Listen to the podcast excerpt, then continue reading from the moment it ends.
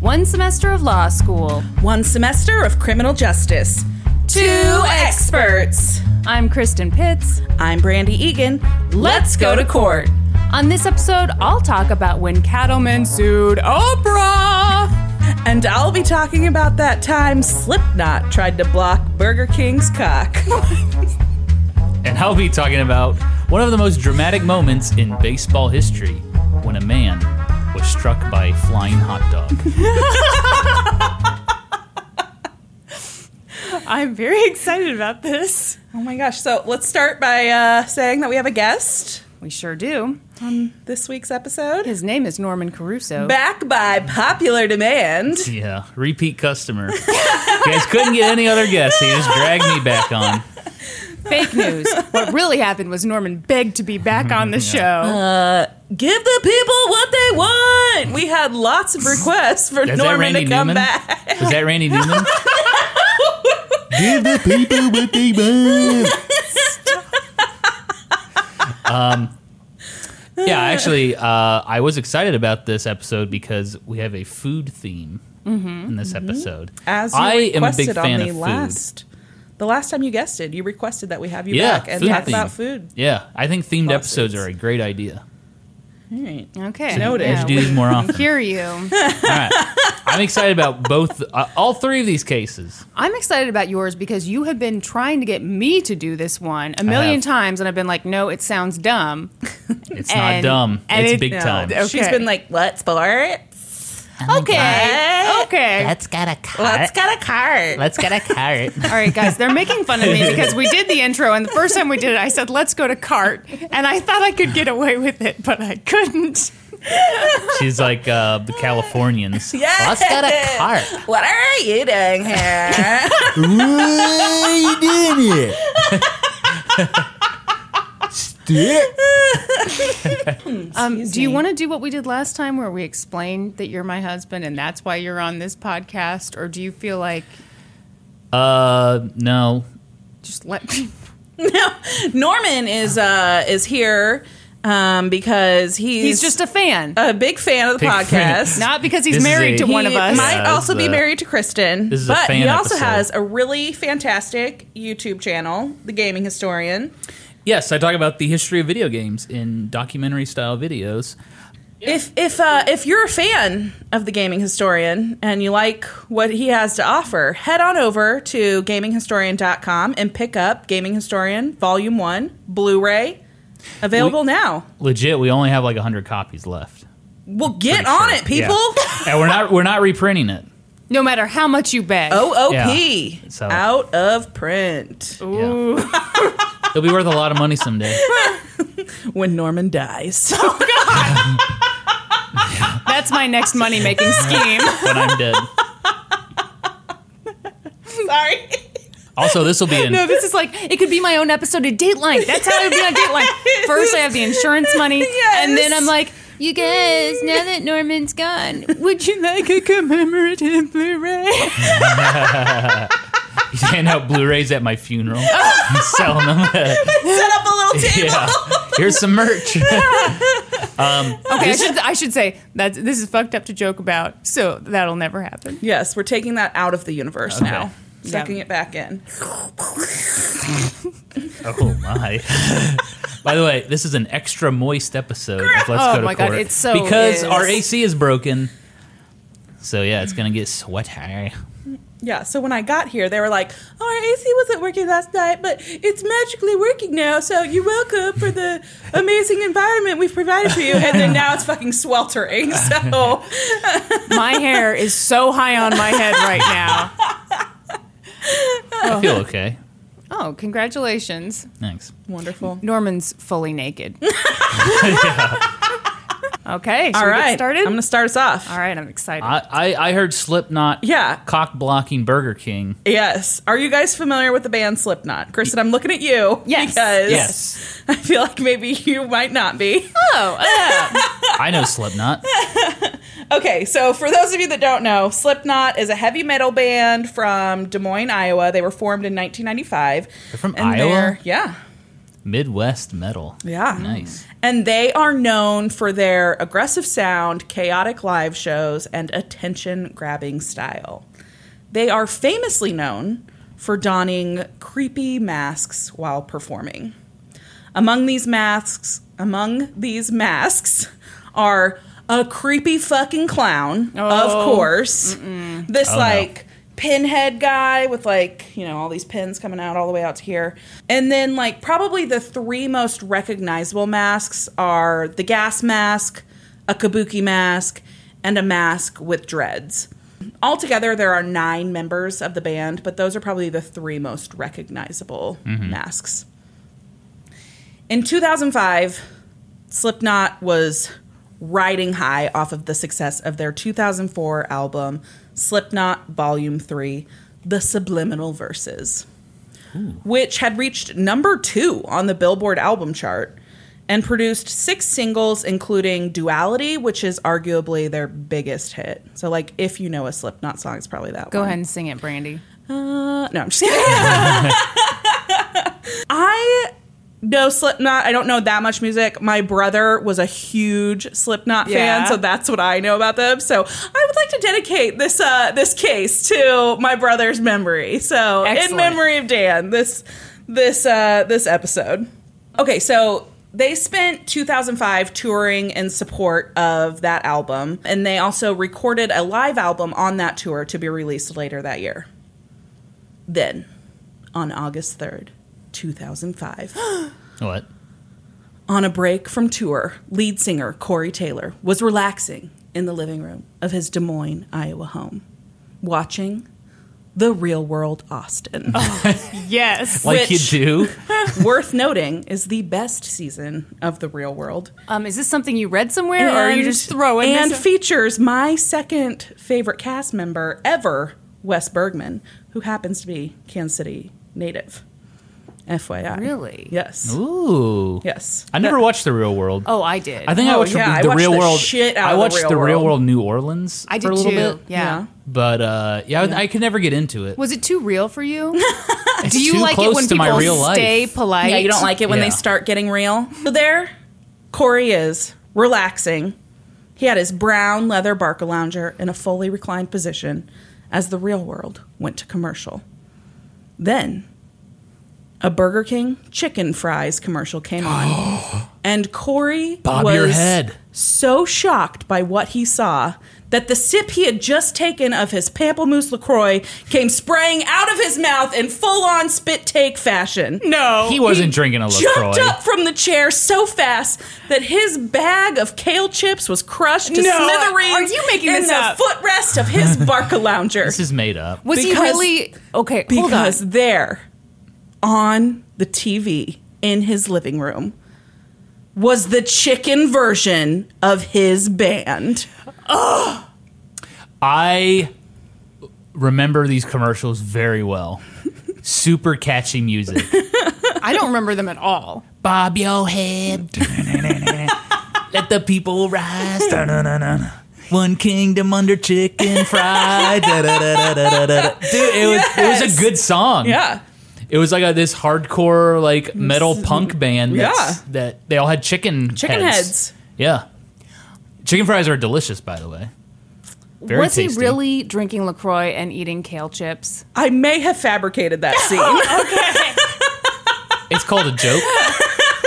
it's when you take an extremism and uh, it makes it humorous. like So- this marriage? oh! It is over. I'm done.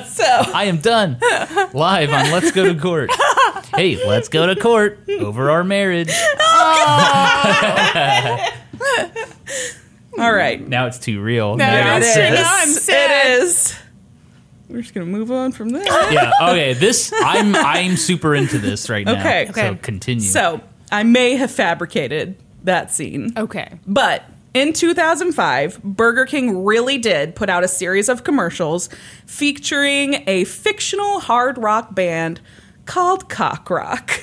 C O Q R O Q. yes, I downloaded the MP3s and everything. Yeah. Yeah, so Yes, it was- they were legit they were- songs. yeah, and they it was to promote their new menu item, chicken fries. and Slipknot thought cock rock bore a pretty strong resemblance to their band. The cock rock ad campaign showed a mock heavy metal band made up of six members Foulmouth, The Talisman, Kabuki, Free Range, Subsonic, and Firebird. Free range. And I would just like to put in here that I think there's a big missed opportunity because they should have called Kabuki Kabaki. I'm just saying. Kabaki. Yeah. yes. Yeah. I, I see it. Yeah, so they were featured um, performing in concert wearing various forms of chicken masks, including a chicken gas mask, a chicken kabuki mask, and a Mm-hmm. chicken mask with dreads. Okay. Oh my gosh. Yeah. I didn't even make the connection when I watched this commercial. But yeah, They, they were just, that's Slipknot. Yeah. So in the commercials, um, as we've heard, performed now by Norm. Thank you, the Norm. Bob your music. head. They had these songs. They there was like three different songs, and they all promoted chicken fries. And now I'm not going to sing them as Norm did, but I am going to give you the gift of sampling you the lyrics. Okay. Do bob your head. Bob your head. Come and raise your claw. Scream your throat out raw. Bok, bok, bok, baga. bob your head. Bob your head. Bob your head. Push out your beak. Bob your head. Shake your lean white meat.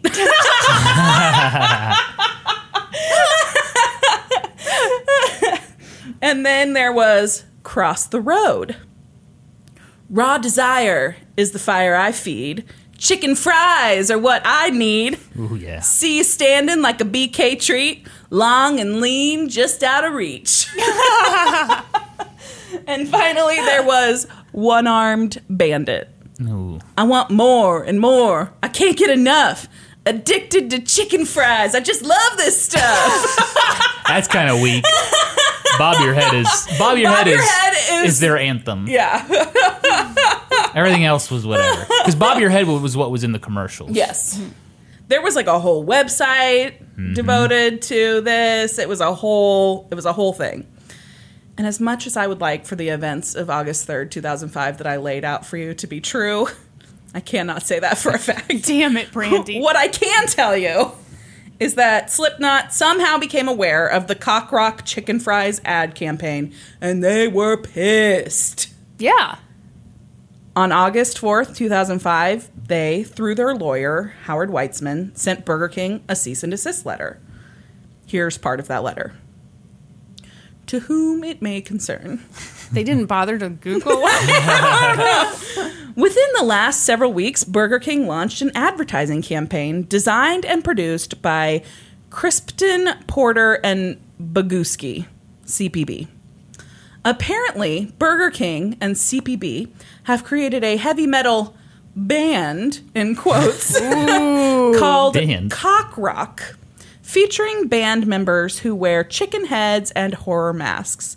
The campaign includes television advertising that is currently running on Spike TV, MTV, and VH1. The campaign also includes a website, www.cockrock.com, which purports to be a website for the band, but contains copyright and trademark notices for Burger King brands. All of this is apparently designed to promote the new Burger King product, chicken fries. Delicious. Delicious. Did it say that in the letter? does not. In parentheses. Yeah. In in quotation, delicious chicken fries. It is obvious that the television advertising and website are designed to conjure up the image and persona of a live performance of Slipknot. In addition to capturing the flavor and high energy intensity of a Slipknot performance, the members of Cock Rock wear masks that include a gas mask as worn by Slipknot's Sid Wilson, a kabuki style mask as worn by Slipknot's Joey Jordison, and a mask with dreads as worn by Slipknot's Corey Taylor. Internet message boards and other communications from Slipknot fans have already demonstrated actual confusion among Slipknot fans as to Slipknot's affiliation with Burger King, including the belief and criticism that Slipknot authorized the use of its image, persona, and sound for Burger King commercials. Oh Yeah, they were like, you guys sold out. Yes! Oh my God. please be advised that your use of the image, persona, and sound of Slipknot in advertising for Burger King constitutes multiple violations of the rights of publicity of the individual members of Slipknot, as well as unfair competition and trademark infringement in violation of Section 43A of the United States Lanham Act. So I'm going to pause the cease and desist letter for a second just to talk about the Lanham Act for a second. So the Lanham Act was enacted July 5th, 1946. It is the primary fred- mm-mm, nope. Yeah.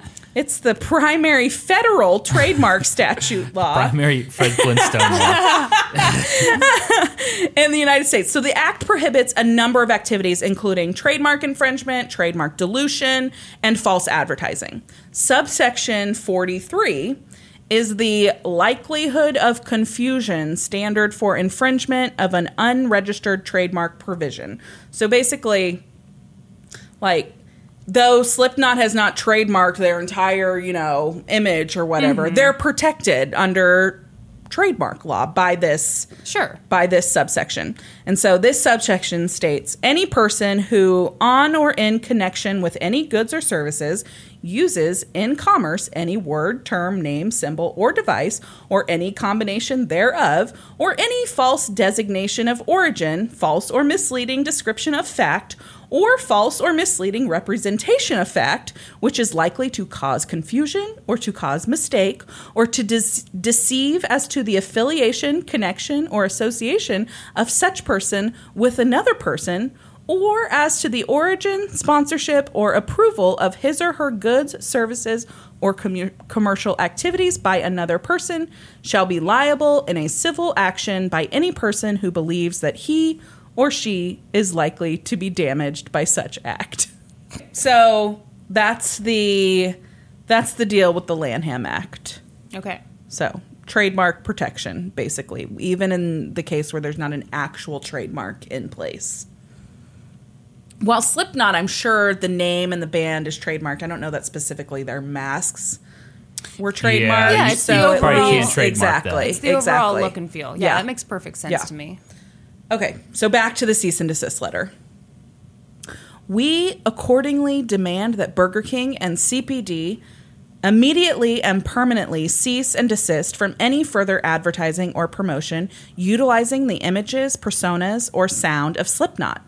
Among other things, all television commercials and print advertising must be pulled and the website must be taken down. Should you fail to advise the undersigned within five days of this letter that you will cease and desist as set forth above, please be advised that we have been instructed to file a lawsuit against you in the United States District Court. Such a lawsuit would seek, in addition to injunctive relief, an award of your profits generated by the advertising campaign. Whoa. Three times the damages suffered by our clients, court costs, and attorney fees. Holy. Yes. So they're like, take it down or we're coming after We're you. coming after you for every damn thing. Yes. and I'm sure Burger King took it down, and that End was of the story. End. Uh, it finished up by saying, Thank you for your anticipated prompt cooperation. we look forward to hearing from you. Sincerely, Howard Weitzman. I think that's really annoying when people end emails like that. I really do. When they're Have a like, great day. when they're like, "Thank you for agreeing and doing everything I say. Thanks in advance." Thanks in advance, yes. So Slipknot was particularly pissed about the fact that the campaign bore such a strong resemblance to them because they believed it was no accident or coincidence. Yeah. In September of 2004, CPB contacted the band's label and asked Slipknot to appear in an ad campaign designed to motivate young people to vote. So, if you guys remember this in 2004, Vote like or the, die? Yeah. Yeah. yes, like it was a really big thing to get celebrities on TV Yeah. telling young people to get out and vote. And so CPB was um, in charge of an ad campaign with, in conjunction with Burger King, to try and, you know, get these ads out. And so they contacted Slipknot's label. And CPB told the label that Burger King was very interested in reaching Slipknot's demographic and felt that Slipknot's loud voice and large audience made them the perfect candidate for some kind of promotion. But after several weeks of conversation, Slipknot decided they didn't want to partner with Burger King as they felt it would damage the image that the band had spent years working to build. And they felt that it wouldn't be well received by their fans, which It wasn't. it wasn't. Yeah. They were right. Because when the chicken fries commercials came out and fans thought that when they saw the ads and they thought that Slipknot had allowed their image to be used in the ads, they tore them apart on message boards. They called them sellouts. Like they did not like it one bit. Yeah. That you build an sucks. image of like rebellious Yes! music, and then you're in a Burger King And then you're in a commercial. Burger King commercial. Exactly. So that was They one are of kind the, of the bad boys of the fast food industry. Yeah. So that was one of the major reasons that they were so mad about it. It was like it didn't really come out of nowhere. They had Yeah. asked them to be in an ad. Yeah. They said no.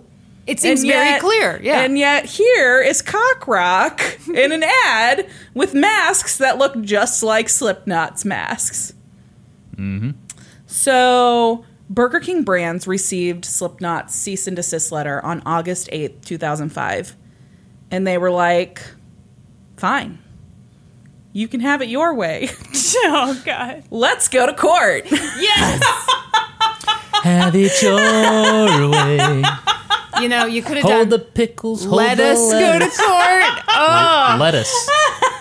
now we're in a real pickle. Oh, oh. They keep on coming. So Catch up, on- Norm. You got anything? He just sang a whole song, Kristen. But I just said ketchup. Don't make me put My boy. buns on you. a, a, a gavel in your burger. Oh, that's terrible. You get it? Yeah, there's there's not much to get there, but I think I picked it up okay. Anyway, so they go so, to court. Yeah, so on August twelfth, two 2005, they filed suit against Slipknot in Miami court seeking a declaratory judgment that their use of a mock heavy metal band featuring performers wearing chicken masks did not violate any rights, including rights of publicity or the trademark rights of Slipknot. So it was filed in Florida? Yes. Is that where Burger King's headquarters Yes. are? Okay. in their suit, Burger King. so, in my notes here, I just wrote in their suit burger laid out. Welcome to Burger. Burger King laid out what they believed to be the facts. So, beginning in April of 2004, CPB created an ad campaign for Burger King intended to take their Have It Your Way brand to the next level. As part of the campaign, CPB created an internet promotion featuring a character called the Subservient Chicken. I have no recollection of this, but apparently it was huge. Um, the website, subservientchicken.com, featured a person in a chicken suit, a box in which users could type in commands, and the slogan, Get chicken the way you want it. Users could type in commands, and the chicken would do whatever they asked. He'd perform tasks for them. Like, just, you know, like dance, chicken, dance, or, you know. Who stuff would like go that. to a website like that? I I have like I said I had never heard of it. Apparently, it was a huge success. It took off. It was like a big deal, and Burger King wanted to expand on the success of it, and so they created kind of a theme around that to capitalize on that success. So CPB came up with more promotions utilizing the idea of costumed chicken-like characters to promote Burger King products.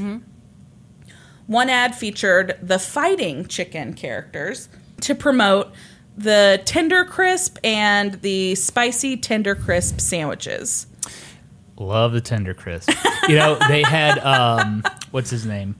The guy, Darius Rucker. Darius Rucker, I remember when he Ah. the did Tender the Crisp commercials Bacon for it. Cheddar Ranch. Yeah, The Tender Crisp Bacon Cheddar Ranch. Norman Great knows sandwich. a lot of Burger King Okay, commercials. when Norman said that he loves food, like let it be known that is no exaggeration. The man loves, Loves it. food. Study the commercials. Download the MP3s, the songs. Yeah, uh, I was a big Tender Crisp fan. yeah, Usually, I went to, when I went to Burger King, got a spicy Tender Crisp with onion rings. Ooh, Mm. The best. did you get the spicy dip for the onion yeah. rings? yeah, yeah, yeah, They they stopped doing the Zesty spicy Tender sauce. Crisp That was what though. it's Yeah, called. they stopped doing that. yeah. It's it's a shame. It's a real shame. Anyway, sorry. Um, This continue. is what you built your platform for, though. to bring back the spicy tender crisp. I'm building it up, and then I will launch my campaign against Burger King. This is what gaming historian has always been. About. Yeah. Behind it all, I He want had this- Ah! one motivation. Bring back that spicy sauce. So they created the fighting chickens, who were I don't know two chicken characters who fought, you know, about what was better, the, the tender crisp or the spiky or spicy tender crisp. Spicy is definitely better. And so the creation of the mock heavy metal band Cock Rock was simply another interpretation of that same ad campaign, according to Burger King. As for Slipknot's claim that the resemblance of Cock Rock to their band was no coincidence because CPB had previously approached them about an ad campaign and Slipknot had rejected them, simply not true, said Burger King. CPB did not contact Slipknot in September of 2005 to appear in an advertising campaign, said Burger King suit. Rather, in or around that time period, CPB contacted approximately 19 bands, including Slipknot, um, across a wide variety of music genres to solicit individual musicians to appear in spots encouraging young people to vote. So they're like, we didn't reach out specifically to Slipknot. We were reaching out to all kinds of bands and musicians at the time. 19 is not a big It's number. not a big number at all. don't think you get and to I, do- you don't yeah. get to say we didn't reach out to them. You did. did. You did. You Yeah. did reach You out. just to them. have to say we reached out to several other Yes. bands, a handful of other bands. Yes. Yeah. Um, so in these advertising spots, they didn't advertise any sp- particular Burger King products. They did, you know, carry the Burger King logo and stuff like that. Um, but the musicians who appeared in them. Uh, P. Diddy, Snoop Dogg, and Ted Nugent, for example, which I don't know who Nugent? the hell knew who Ted would recognize Ted Nugent, and he's like a hardcore conservative. yeah.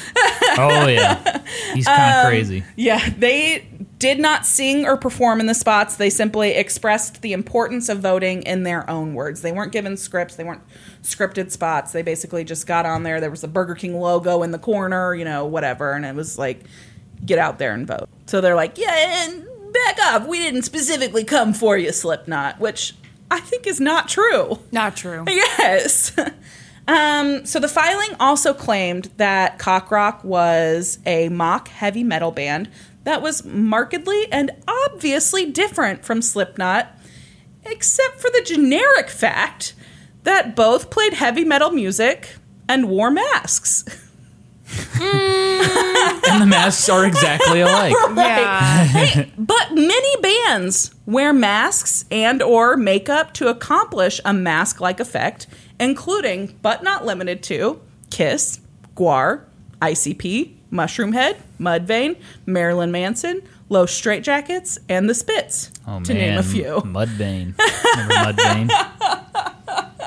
you don't know any of these bands, do you? I know Kiss. I know, you know, several. If you knew, Several, oh, name one more that you knew. um, name them again. I'll, I'll tell you if I. Kiss, Yep. Guar, Guar, No. Mushroom Head, ICP, Hey, hey, one at a time, folks. Okay. ICP. No. Really? ICP. Insane Clown Insane Clown Posse. Posse. Oh, yeah, yeah, yeah, yeah, yeah. Oh, Okay. By the way, I want to point out that when when we all get together, uh, Brandy and I quiz Kristen on movies she has seen. Yes. God, it's the game I hate the most. and you know what though? I was thinking about this. I when I'm just with people and they say, "Have you seen such and such movie?" I always lie. Except for with you two because my fear is that they'll be like you haven't seen Godfather 2? Let's go watch it now. And then it's like, no, why? so you two All I are have to the do only- is just say no. I don't want to watch it. no, because people get so worked up when they find out that you haven't seen. God, name any. Yeah, I, I don't like when people do that.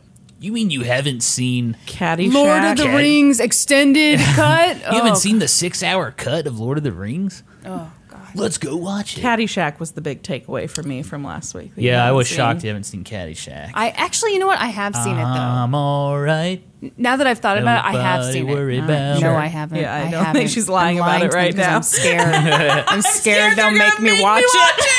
it's so funny though. That's Ro- Rodney Dangerfield. That's really good. Oh yeah, I know. And Bill Murray. I mean, it's good. You've not seen it. Chevy Chase. Chevy Chase isn't. Tell in me It. about the baby Ruth. Oh, Chevy Chase is not in it. Yeah, he's 100% in it. Damn it! I Wow. thought you, I thought you Wow. were testing me, and then I Tell was gonna- me tell me about the baby Ruth, Kristen. it's in the pool. They think it's poop. Am I Mm. right? Mm-hmm. you are. Okay, here's That's a classic scene. Here's though. how good I am at lying, Lying. about this. You know, these movies, like, you know enough Yeah. through osmosis that you can lie your way through it.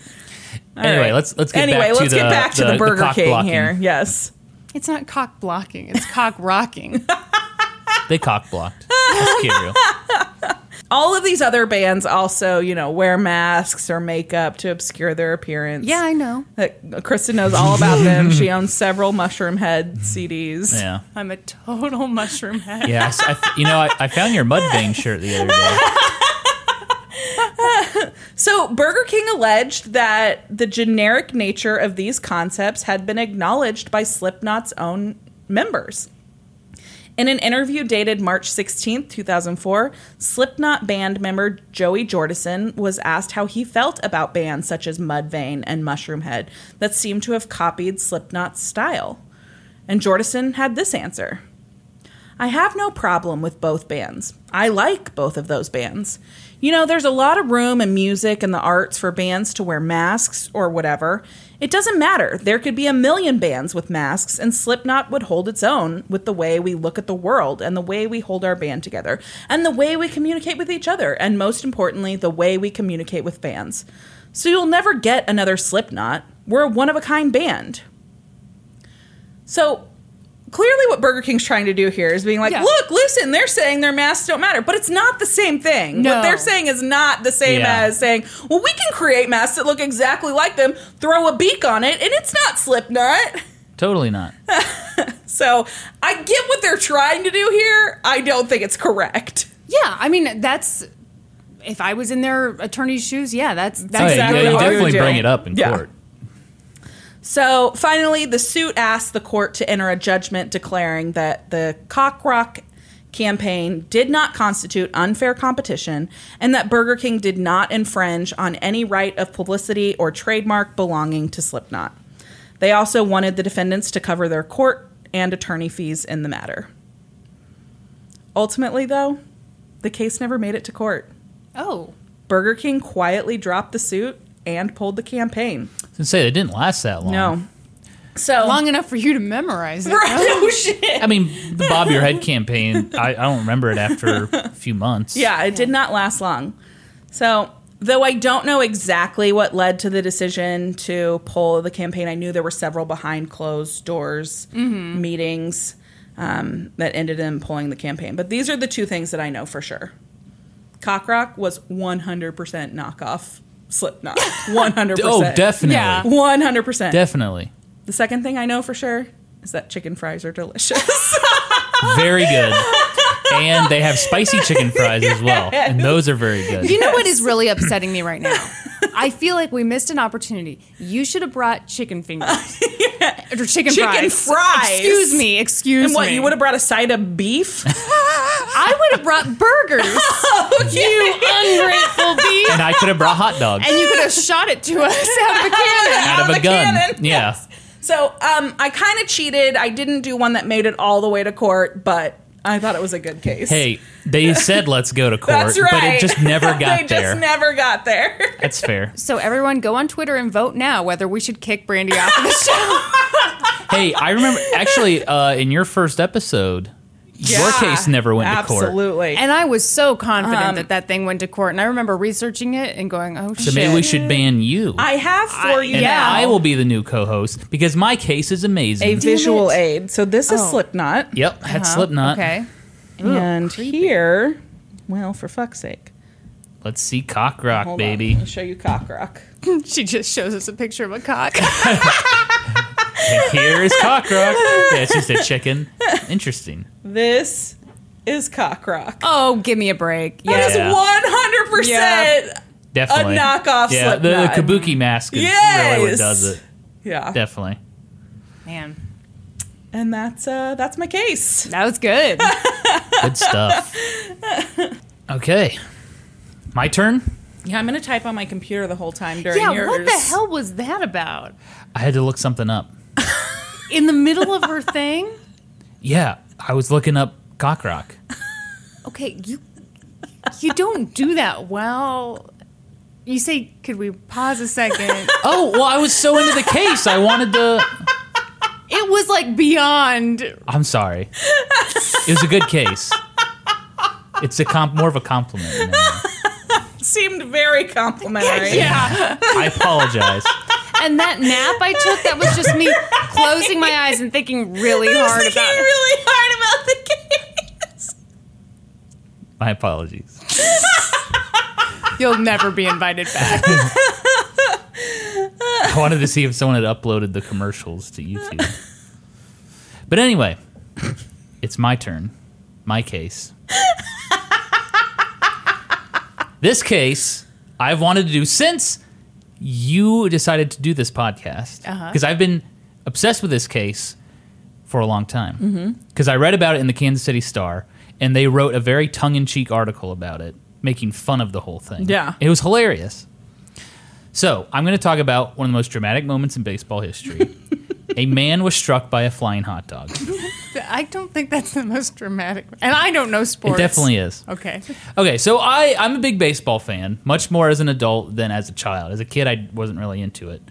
Um, Brandy, Royals Also, fan. also big Royals fan. Yep, Yes. I'm a Royals fan. Kristen, Royals fan. Mm-hmm. Yep. We're all Royals fans here. We're all in Kansas Kristen City. also lies about being Yeah. a sports fan. I enjoy sports.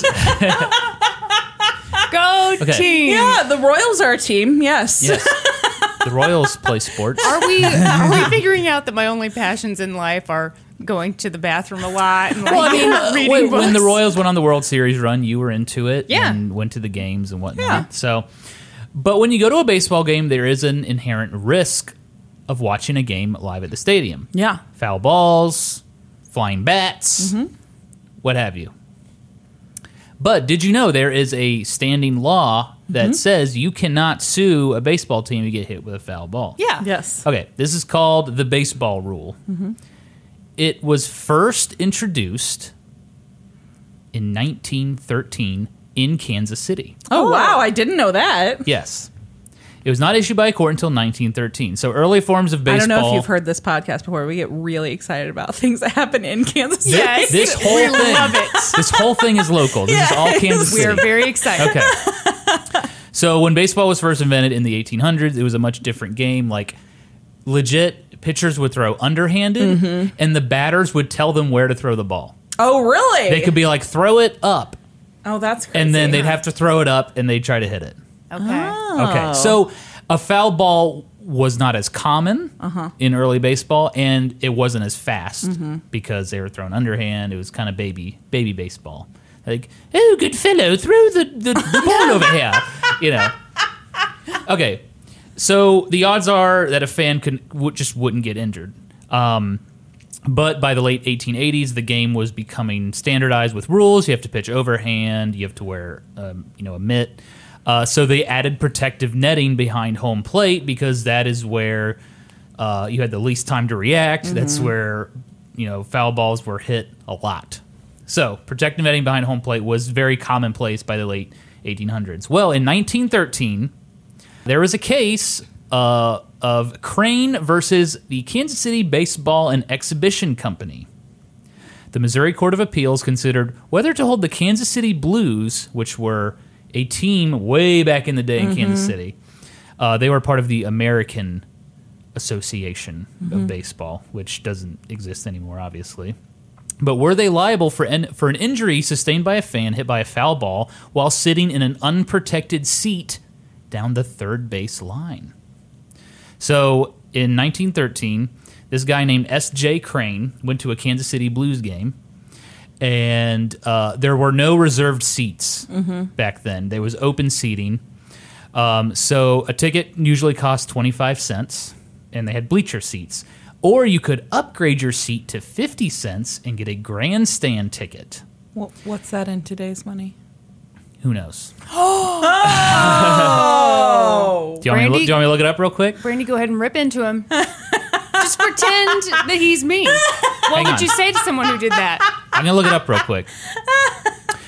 Uh, it's about, according to this, Um, let's see. $100 in 1913 is about $2,500 today. You don't know how to do this, Oh. Yeah. Norman. Let me. Do you hold have a up- calculator? Yeah. Yes. Yes. All right. Pull A- up that A calculator. fan, Andrew, who I believe did the music for the Tetris episode. Yes. Um, he tweeted at us with an inflation calculator. Oh, cool. Because Let's look up. Uh, Brandy loves. let's look up how much numbers. S.J. Crane. Why did this just default to 1913? The government is fucking listening to us. Yep. let's that- find out how much S.J. Crane paid for his 50 cent grandstand ticket. Well, we know how much he paid. that would be twelve dollars and sixty-five cents in today's money. Oh, Pretty good. So grandstand tickets were like the best tickets at the stadium. That basically meant you could sit closer to the game, Mm-hmm. and you could choose to sit. Excuse me.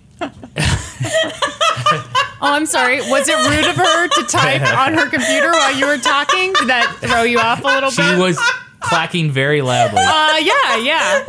Oh, was I? Anyway,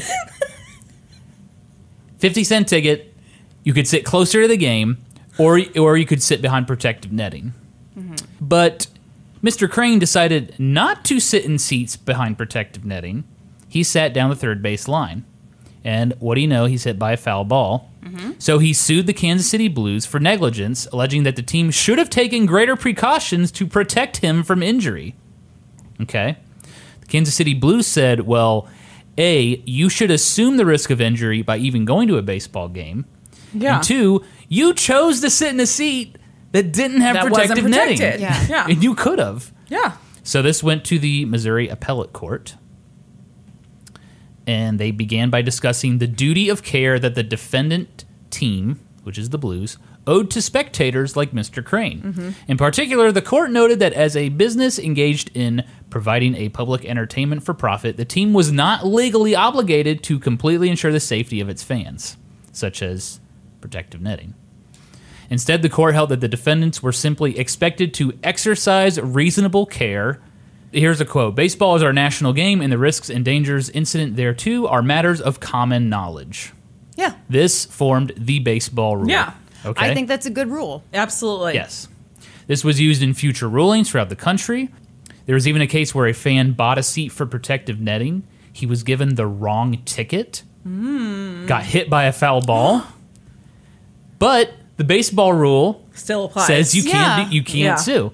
So over the years, this, the rule was modified. Um, so basically, stadiums are now required to have protective netting because back then it wasn't required. But uh, you'll see in every major league baseball stadium there is now protective netting. Yeah, because that's a reasonable standard of care. Right. So let's fast forward to 2009. Is that the sound of time passing? Sounds pretty- in Kansas sounds a City. bit- We're still in lit. Kansas City, y'all. It's 2009. John Coomer, aged 50, of Overland Park, Kansas, Hmm. attends a Kansas City Royals game with his dear old dad, who is 77 years old. So they bought uh, they bought their tickets, but the Royals weren't very good in 2009. They were not. So they decided to uh, move their seats. There was open seating. Yeah. Uh, six rows behind the third base dugout. Pretty good seats, Yeah. I gotta say. Eh, Pretty good. 12,000 people attended the game. I mean, they're not front row right behind the Royals dugout. Yeah, maybe they didn't want to get. like Brandy's Ma- ma- tickets Where are. my parents see Ma- the tickets are. Maybe they, they didn't want to get greedy, you know, because they probably bought nosebleeds and then moved down. Okay. So between the third and fourth inning, the Royals mascot, Slugger, came out to give fans hot dogs. This event is known as the Hot Dog Launch. This has been a normal part of Royals baseball since the year 2000. They've been doing this promotion for a while. Mm-hmm. I should also mention that Slugger is one of the most frightening mascots I've ever seen. not. He is freaking weird looking. No. If you don't know Slugger, Oh, he's, a, lion with, a, crown. a crown molded into his head. It's it's not like he's wearing a crown. he is a It crown. it- it is part of his head. Yeah. yeah, it's very weird looking. Okay. Slugger was about 15 to 20 feet away from the Coomers, Okay. the grassy knoll. That's what Slugger Were was. there two shooters? Where there are two hot dog shooters. Anyway, at first, Slugger shoots the hot dogs out of a gun. He has this giant hot dog gun. Hot dog cannon. A hot dog Yeah. cannon. He fires them out. So the do- the hot dogs. I'm gonna laugh throughout this because this is a stupid. Thing. the hot dogs fired out of the gun are wrapped in bubble wrap Hold because on. Pause real fast. yes, You guys didn't live here then, right? No. 2009. No, So you've probably never seen correct. The hot dog cannon. Because I will get to that. They had to end I this have promotion. seen the hot dog cannon. They had to end the promotion. Yes. Well, they didn't have to, but they decided. Well, to. Yeah. Um, yeah. Did you ever catch anything from the hot dog? Oh. Damn it. So the, the hot dogs were wrapped in bubble wrap when they were shot out of the cannon. Slugger fires off several rounds. when, he, when he ran out of ammo, he began throwing the hot dogs by hand. Yes. These hot dogs were wrapped in tinfoil, Mm-hmm. not bubble wrap. And that's when Slugger made a grave mistake.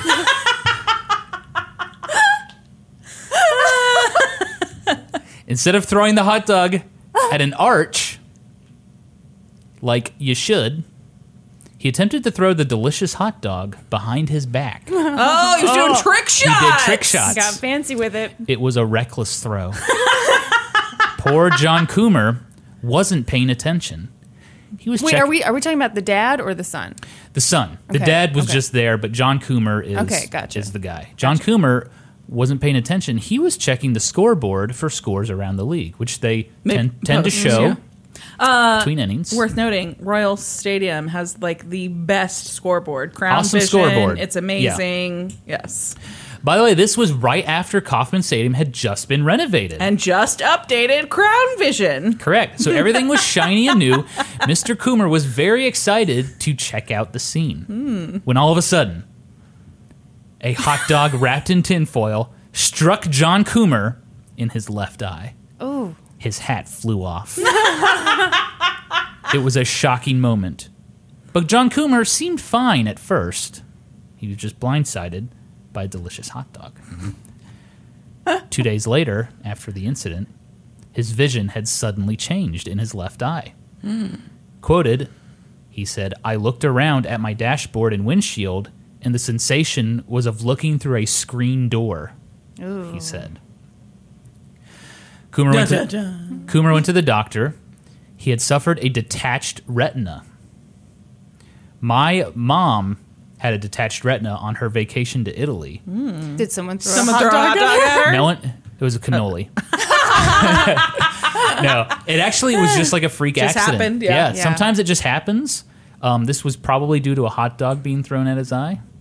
Could it Um, have just been happenstance? He just happened to get hit by a hot dog, and then two days The- the later, it's doctors- the- spontaneous. The doctor Retina said the- the, detachment, hot like your dog, mom? the hot dog may have caused Mm-hmm. Okay. the detached retina.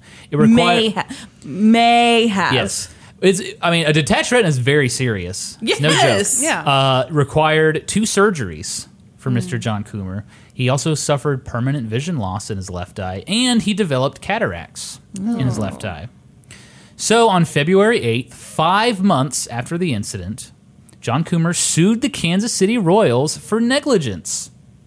He also the suit also claims the Royals committed battery Oh, because they quote failed to exercise ordinary care in throwing hot dogs into the stands. Let's No. calm the fuck down, Mr. Yeah. Coomer. The suit also claimed the Royals didn't train and supervise its employees correctly in the proper method to throw hot dogs. No, this is dumb. They have a, they're I don't know supposed to have about a you. hot dog throwing class. I don't know about you, but I practice my hot dog throwing every week. Do you have I don't a hot know why dog the- throwing coach I that you don't know- see regularly? Yeah, found, I found him on uh, on TaskRabbit. Are you trying to work on your hot dog throwing? This episode brought to you by TaskRabbit. The guy shows up and he goes, "Wait, we're literally throwing hot dogs. I thought that was a euphemism. Oh, I thought I was just jerking you off.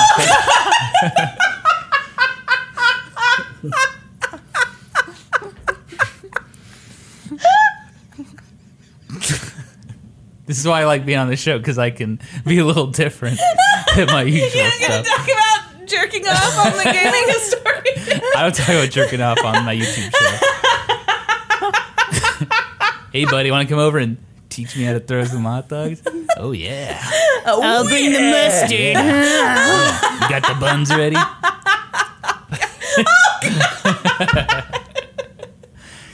anyway, back to this horrible, horrible mistake by Slugger. Slugger was devastated. Slugger. Slugger, yeah, Oh. Yeah, it's multiple R's. his official name he has three R's. Slugger. Okay. Because Anyway, it's supposed to be like he's growling. yeah, Because he's a lion. yeah, I get it. I, I got it. And lions are considered king of the jungle, the royals king. Yeah. we got it. Okay. Oh, are you Cooler. annoyed now? Coomer versus the Kansas City Royals was a jury trial. Civil suit took place on March 8th, 2011. I didn't know it went to jury trial. It's a jury. Several people took the. Ah, I misspelled that. Several people took the stand, including John Coomer What did himself. They You stuck the misspelled. tan. I, I wrote took as stuck. Several people stuck the stand. Several people took the stand, including John Coomer himself and Slugger, the Royals mascot. Did he do Mm-hmm. Was it he in costume? I would like to imagine he was wearing his outfit, but he probably wasn't. His real name was John Brian Shores, Mm-hmm. the guy that plays Slugger. He's six foot three, two hundred and twenty pounds, Why do you Fit know boy. so much about him? fit boy. Oh, I do my research. I know his shoe size too. What is it? I, I don't know his You shoe made size. that up. So open. uh, the Royals' defense was very simple. The baseball rule was in effect, and John Coomer knew the risks by attending the Royals' baseball game. yeah. yeah. But Coomer stated that a quote mascot throwing hot dogs directly at business invitees is not an inherent or unavoidable risk of the game of baseball. Uh, I don't think a spectator at a baseball game is a business invitee. Well, and I think in in all sporting events, there's they shoot Yeah, they shoot t-shirts, they t-shirts throw out. You got stuff- yeah. balls flying. You know. There's the guy throwing the peanuts. Yeah. You know, it's just you got the. Interesting. Yeah. Okay. Yeah. So he he He's, Coo- what, I'm, what I'm Coomer's- trying to say is he's wrong. Yeah. Okay. So I'm going to take a little aside here and talk about the history of mascots at baseball games because uh, did not really happen until the 70s. Mm-hmm. So before there really were they had team names, but there were no people walking around in Yeah. giant lion costumes. We didn't get Slugger until the late 90s. Right. And before Slugger, it was Mr. Royal, a giant baseball with a crown on his head. Do you Over- like him better over- than Oh. Slugger? I have a I have a Mr. Royal bobblehead. It's very And cool. he loves I it. love it. It's very charming. Does um, he tell you stories? He whispers in my ear. oh, Mr. Royal. We throw, no, we you're we the throw best. hot dogs together. anyway, uh, mascots weren't really part of baseball until the 70s when a local kid paraded around the San Diego Padres games in a chicken suit. He Hmm. did it to get into games for free. Mm-hmm. But the chicken suit proved to be very popular with fans, and the San Diego Prod- Padres officially hired this guy to become part of the team. He was the San That's Diego cool. Chicken. very cool. Fans could yell at the chicken to, quote, lay one on me, and the chicken would pull an egg out of his leggings and give it to the fan, and it usually contained a prize, like, you know, free soda Okay. or something like that. Lay, That's super cool. lay one on me. yeah. Very cool. So other major league teams jumped on the mascot bandwagon, and now Sure. you have some dude in a costume at basically every single sporting event. yeah. Okay. So Mr. Coomer said mascots throwing hot dogs is not an inherent or unavoidable risk of the game of baseball. The Royals countered this by saying that the hot dog launch was a customary activity at the game, Mm-hmm. and Mr. Coomer voluntarily attended the game knowing the risks. He had been to 175 games at Kauffman Stadium. Okay. Then he Oh, for sure knew. right. Yeah, He yeah. saw He promotional was items. in the bathroom at all 174 prior games when they did the hot dog launch. Well, I here's the don't thing. think so. He saw promotional items being thrown, and he admitted he knew that was part of the experience, and he even testified he had seen the hot dog launch before. How could you not if you've been to 175 games at Mm-hmm. Yeah. Kauffman Stadium?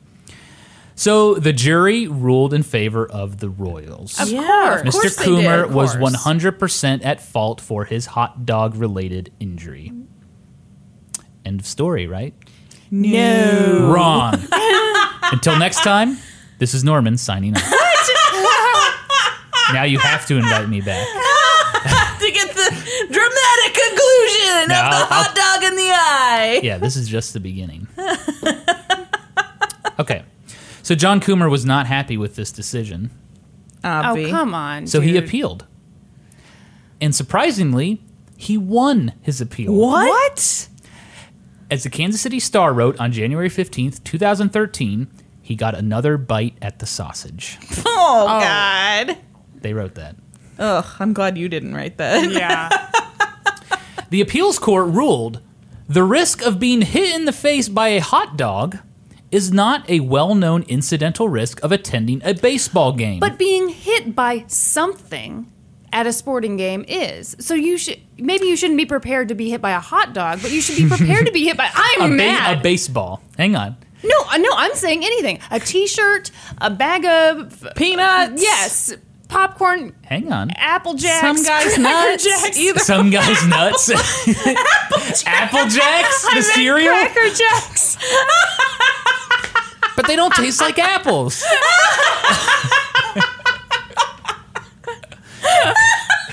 I mean, who hasn't been to a sporting event where they're just tossing out Apple Jacks? You know what? I'm going to throw cereal. Yo, at Golden both of you Grams now. right here. hey, better. Hey, Golden Grams. I got you going. Hey, Apple Jacks. Hey, Crackle Note brand. Here you go. Hey, whoa, whoa, whoa. they got a milk guy that walks around Yeah. too. Two percent hip, got that two percent. Ice cold skim milk. eh?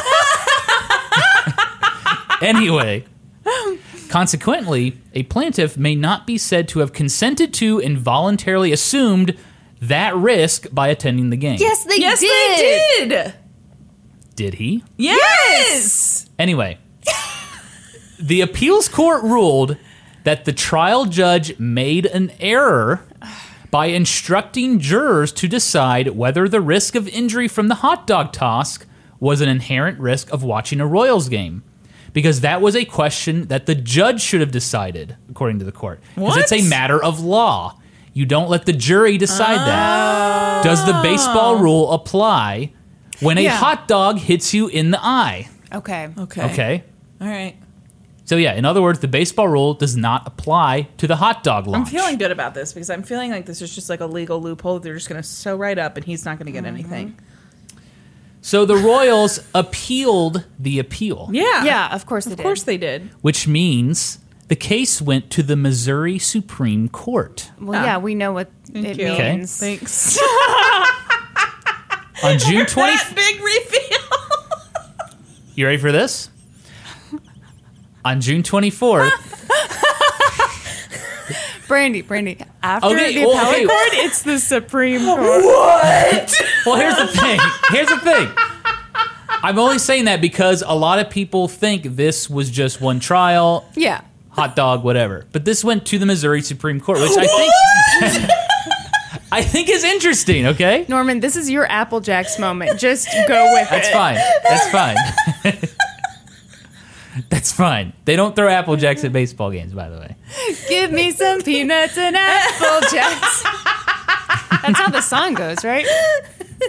It is.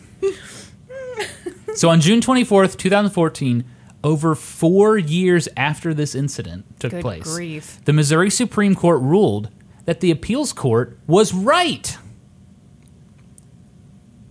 So they'd have to have a new trial Okay. in Jackson County. And the Supreme Court also ruled the baseball rule does not apply when you What? get hit in the eye with a hot dog. What? Yes. A jury originally found in favor of the team, putting John Coomer 100% at fault. But Supreme Court Judge Paul Wilson ruled that the questions posed to the jury during the trial were flawed because one question asked the jury to decide whether fans assume an inherent risk of injury from a mascot's hot dog toss when they attend games. Right, and that's a legal question, so they Correct. shouldn't have answered. Okay, gotcha. Wilson wrote that the question of assumption of risk should be a question of law for the trial court, not a question of fact for a jury. Yeah. And as a matter of law, he wrote the risk of being injured by sluggers hot dog toss is not one of the inherent risks of watching a Royals home game. Disagree. Here's, here's, here's what he wrote. In the past, this court has held that spectators cannot sue a baseball team for injuries caused when a ball or bat enters the stands. The baseball rule.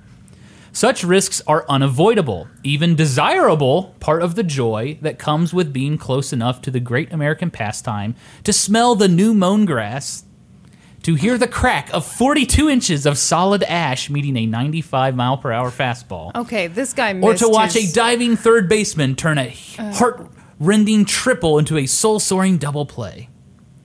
The risk of being injured by sluggers' hot dog toss, on the other hand, is not an unavoidable part of watching the Royals play baseball. I disagree. Okay, Here, I- here's his reasoning. You can take away the hot dog co- the And hot dog still toss, watch the and you can Royals still game. watch baseball. And I- it is not part of baseball, I- and that's why the baseball rule does not Hmm. apply. He wrote that this instructional error affected the outcome of the case, which is true, Mm-hmm. and ruled that the verdict should be vacated and the case sent back for a retrial.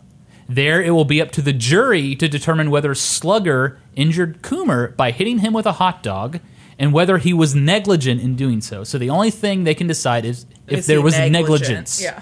Okay. And here I say one thing you have to note is the Missouri Supreme Court never said the jury was wrong, Yeah. well, yeah, you wouldn't. just that they shouldn't have been the ones to make that decision on Well, yeah, Uh, the baseball yeah. rule. So a year later, I'm so annoyed by this. you're fired up.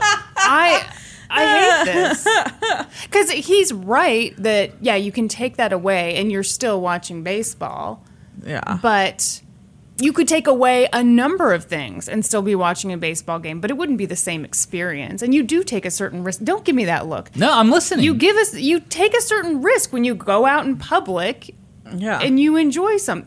um, have you ever been walking down the street and got hit by a hot dog, Kristen?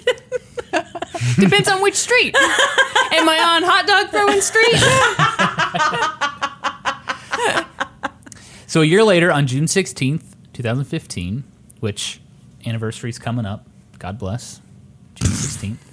I'm going to light some candles, and remember this case. Slugger took the stand once again. Probably not in his outfit. I wish he wore his want him outfit. to be in That'd his be outfit amazing. So bad. What if he just had a crown on? He was like a normal. What if dude his with a head crown. was really shaped like? yeah, what if that's what he looked like? Or tur- By the way, we should mention we're recording these really early, so the anniversary will have passed. oh, man. Yeah. Anyway, in court, he was asked to identify a foil wrapped hot dog and say if it was. He was not. You just made that up. No. He, a foil wrapped hot dog was held up and was identified as one similar to the one he threw Shut Oh my up. that fateful night. Is this the hot dog you saw I on swear. that night? I swear it was.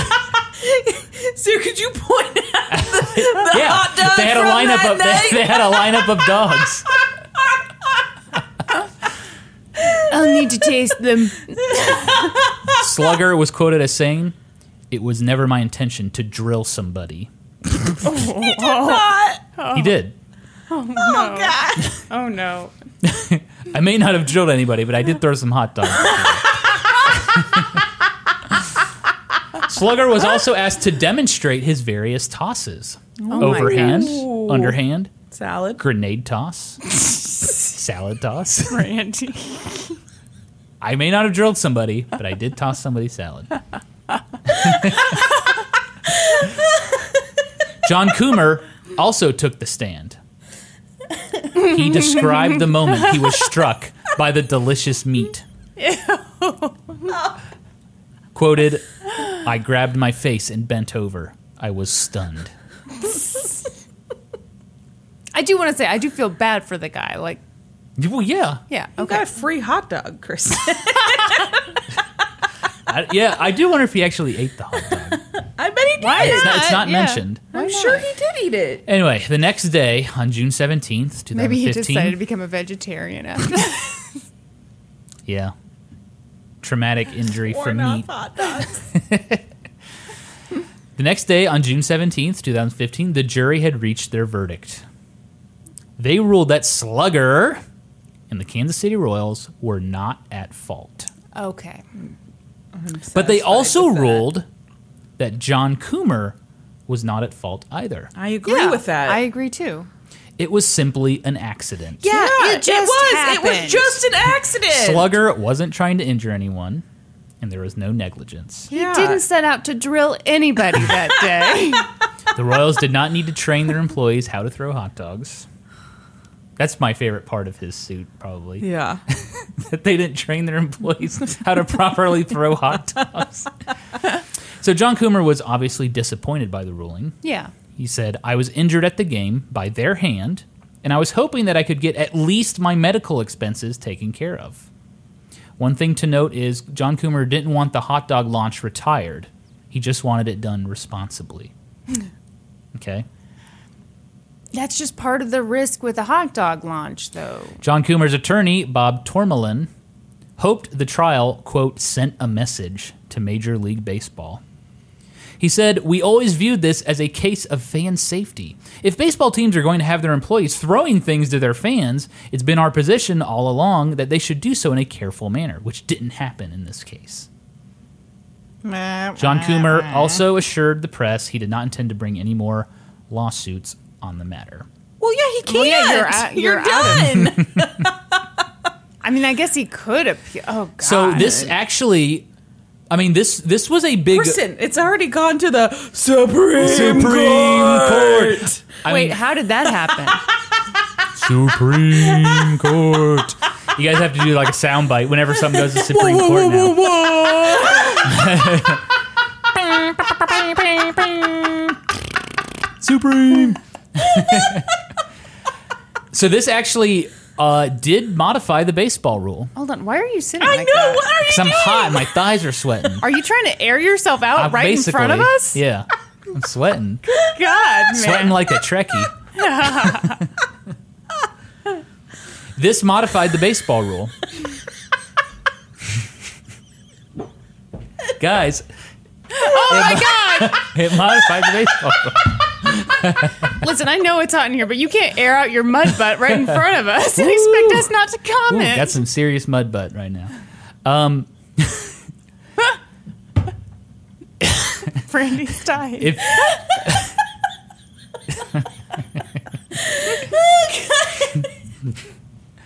the baseball rule, yes. if you get hit by something at a baseball game that has nothing to do with baseball, you might have a case.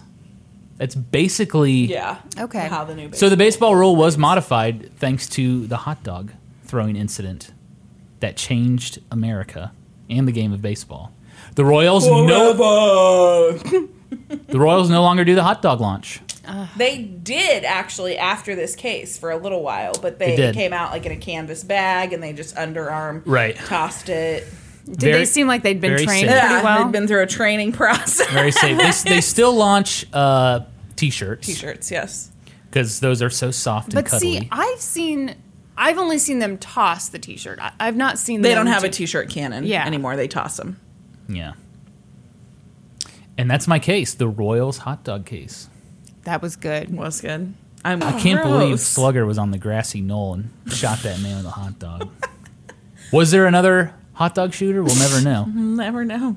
If only we Get had that footage. Zapruder Do we have some film out. Zabruder footage? oh my god. There's the other shooter. Are we ready? I'm ready to hear Wrap it about up for I'm us, ready to hear Kristen. about Oprah's beef. Okay. So I want to start by saying that there's an awesome article about this in Texas Monthly. It's called How the West Was Won Over.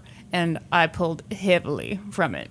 Texas Monthly is a high quality Yeah, it is. print, whatever it is. High specimen. quality I, thing. we- Publication, I- yeah. Yes, publication. That's the word I was looking Ah. for.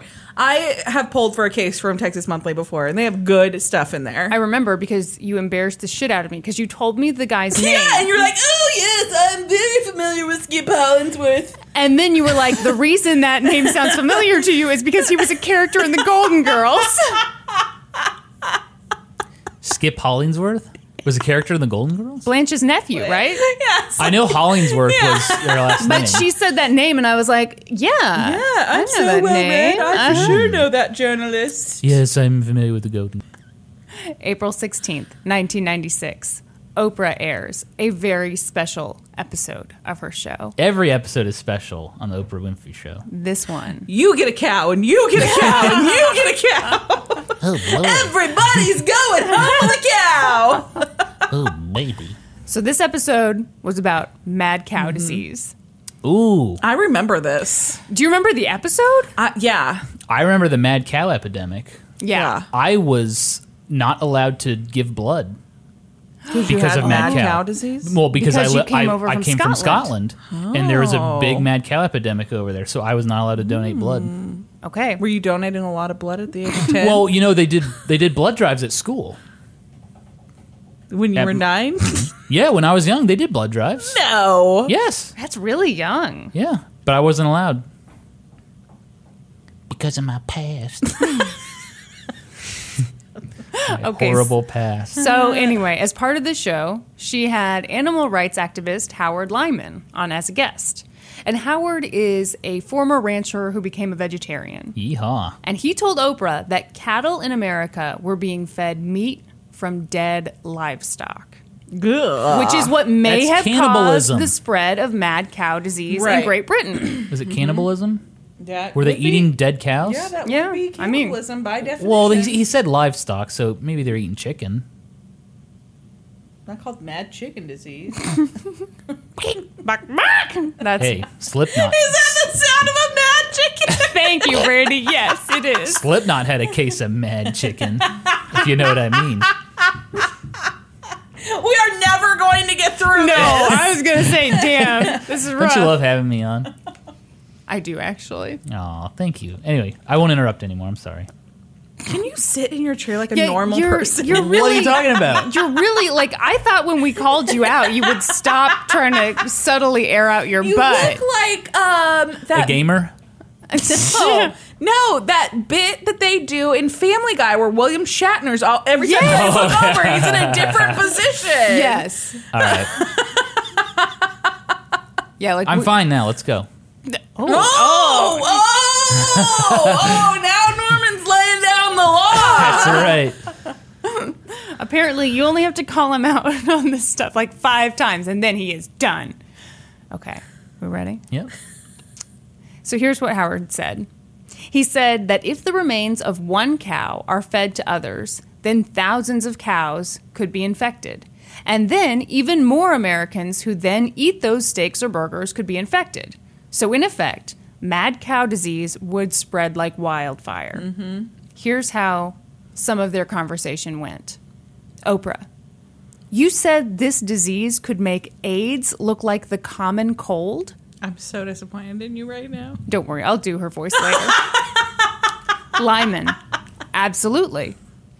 Oprah, it has just stopped me cold from eating another burger. Okay. When Oprah says something, Yeah. it's gospel. Yes. Oh, yeah. Yes. Over the course of this episode, there were interviews with a spokesman for the beef industry and an interview with an expert on mad cow disease from the U.S. Agriculture Department. Both of them said that American beef was safe. Mm-hmm. But their interviews were really short Mm-hmm. and probably pretty boring and not as exciting as, like, mad cow disease is Yeah. taking over. So, the main takeaway from this episode was that American beef could be dangerous. That's Yeah. what most people took from it. That made some people very angry. Like the Texas ranchers. yes. What in tar nation? So, one such person was the Texas Agriculture Commissioner. Within days of the episode airing, he wrote a letter to the Texas Attorney General saying, Hey, we've got to do something about this Oprah episode. And he actually proposed taking Howard Lyman to court. He said, Look, we've got this law on the books. It's about a year old. It's called the False Disparagement of Perishable Food Products Act. As it just rolls right off the tongue. And it Ah, sounds yes. That ass. stupid. Doesn't that sound stupid? Mm-hmm. Yes. So, according to this law, those who interfere with the sale of Texas produce by knowingly making false statements can be held liable to the producer for damages. Wow. What was the. I'm going to ask, you probably don't know. Sure. What's the origin of this law? Was there I'm not totally sure. Yeah. And like it seems like something my it seems like something big would have had to happen for that law to get on the books. I mean, I realize we're not talking about that case right now. But I don't think it did because I feel like surely the articles would have Would mentioned, have mentioned it. that. That's Seem- true. And I Seems assumed, like you didn't do your research. you know what, Mister? Worry about your mud butt, okay? Because uh, Brandy told us about the Landheim Act, That's right. Norman Interesting. told us about the origin of the baseball law. but you can't look up this Perishable Goods Act. It's too busy, huh?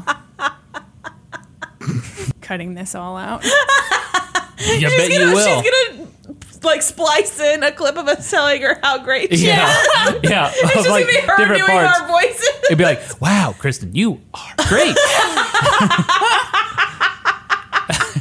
Oh, thank you. You are beautiful. so the agriculture commissioner, who by the way was Rick Perry, Oh yeah. said we can use this against Howard Lyman. Howard Lyman violated this law. But the attorney general was like, mm, nah. Okay, so I don't know specifically why he didn't feel like it would be a good case, but there are a few pretty obvious theories. One was that one argument against going to court was livestock probably aren't protected under this law. When people think perishable food, they tend to think fruits and veggies, not a cow. Second, yes, demand for beef went down after the show aired, but it was already going down. How can you for sure pin that all Right. on this Correlation one does not day? equal causation. Yeah, that was Ooh. good. That sounded Hmm. intelligent. He'll fake you out like Just that like sometimes. Supreme Court. It went to the Supreme Court. We're all topless now.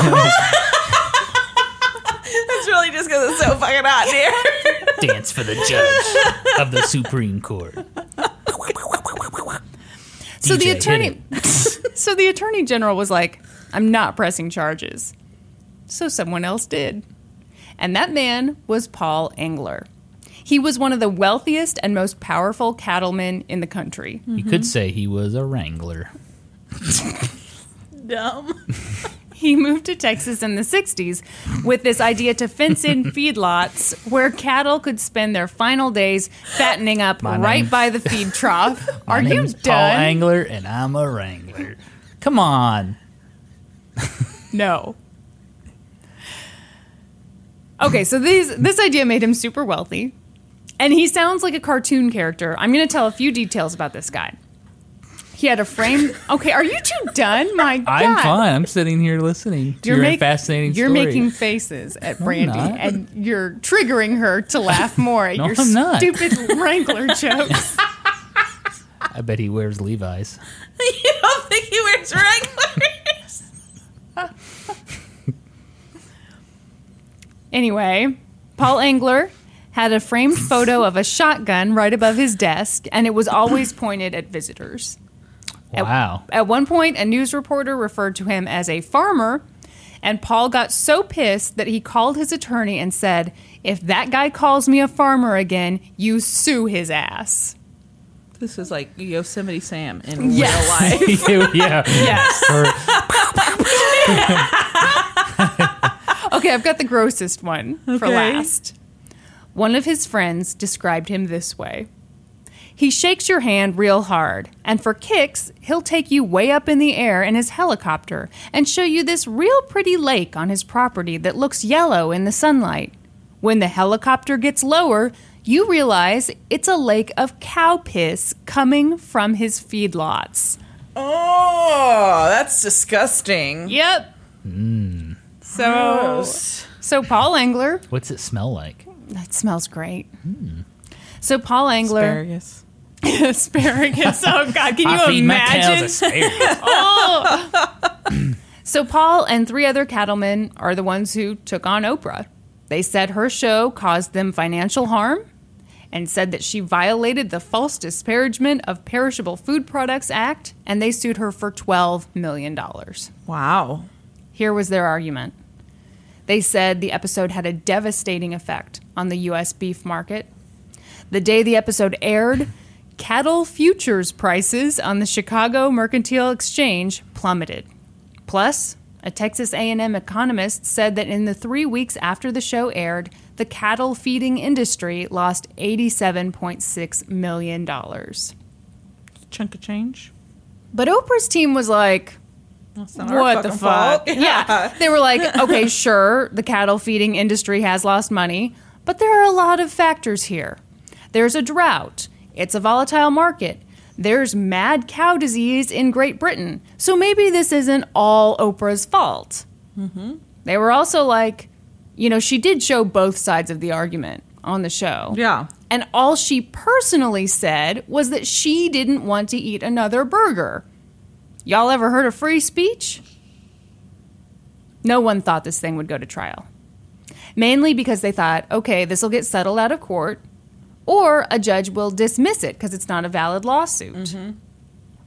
But neither of these things happened. Wrong. Mm-hmm. they couldn't be more wrong! Oh wow! Is that your Oprah? yes, clearly. Is that my Oprah? Let's hear your Oprah. Yeah. I can't do an Oprah. Tell us to look under our chairs. You get mad cow disease, and you get mad cow disease. So a judge ruled that the suit was valid, and Oprah was like, "I am not settling." so Uh, they Oprah headed never for- settles. N- Never settles. That's what she taught me. I think there never have settle. been lawsuits where she did settle, Oh. though. Never settle. Okay, anyway, I feel Find like you a man who can do it all. Never settle. I feel like you don't know Oprah. I really don't watch a lot of Oprah. Well, she's not on anymore. She has her own TV network though. right? Own. Oh. Own She owns it. the Oprah Winfrey Network. Yeah. I think they show Golden Girls. They should. If they don't, Show a lot of Dr. Phil. What you need to do. hey, There that's you pretty go. Good. I knew Dr. That's Phil. pretty good. Oh, good. Uh, another Kansas City native. He was born in Oklahoma. He went to Shawnee Mission North High School. Tell me something I Not, don't know. not Northwest. No, not Northwest. He wasn't a coog. was, He was not, a cougar. Darn.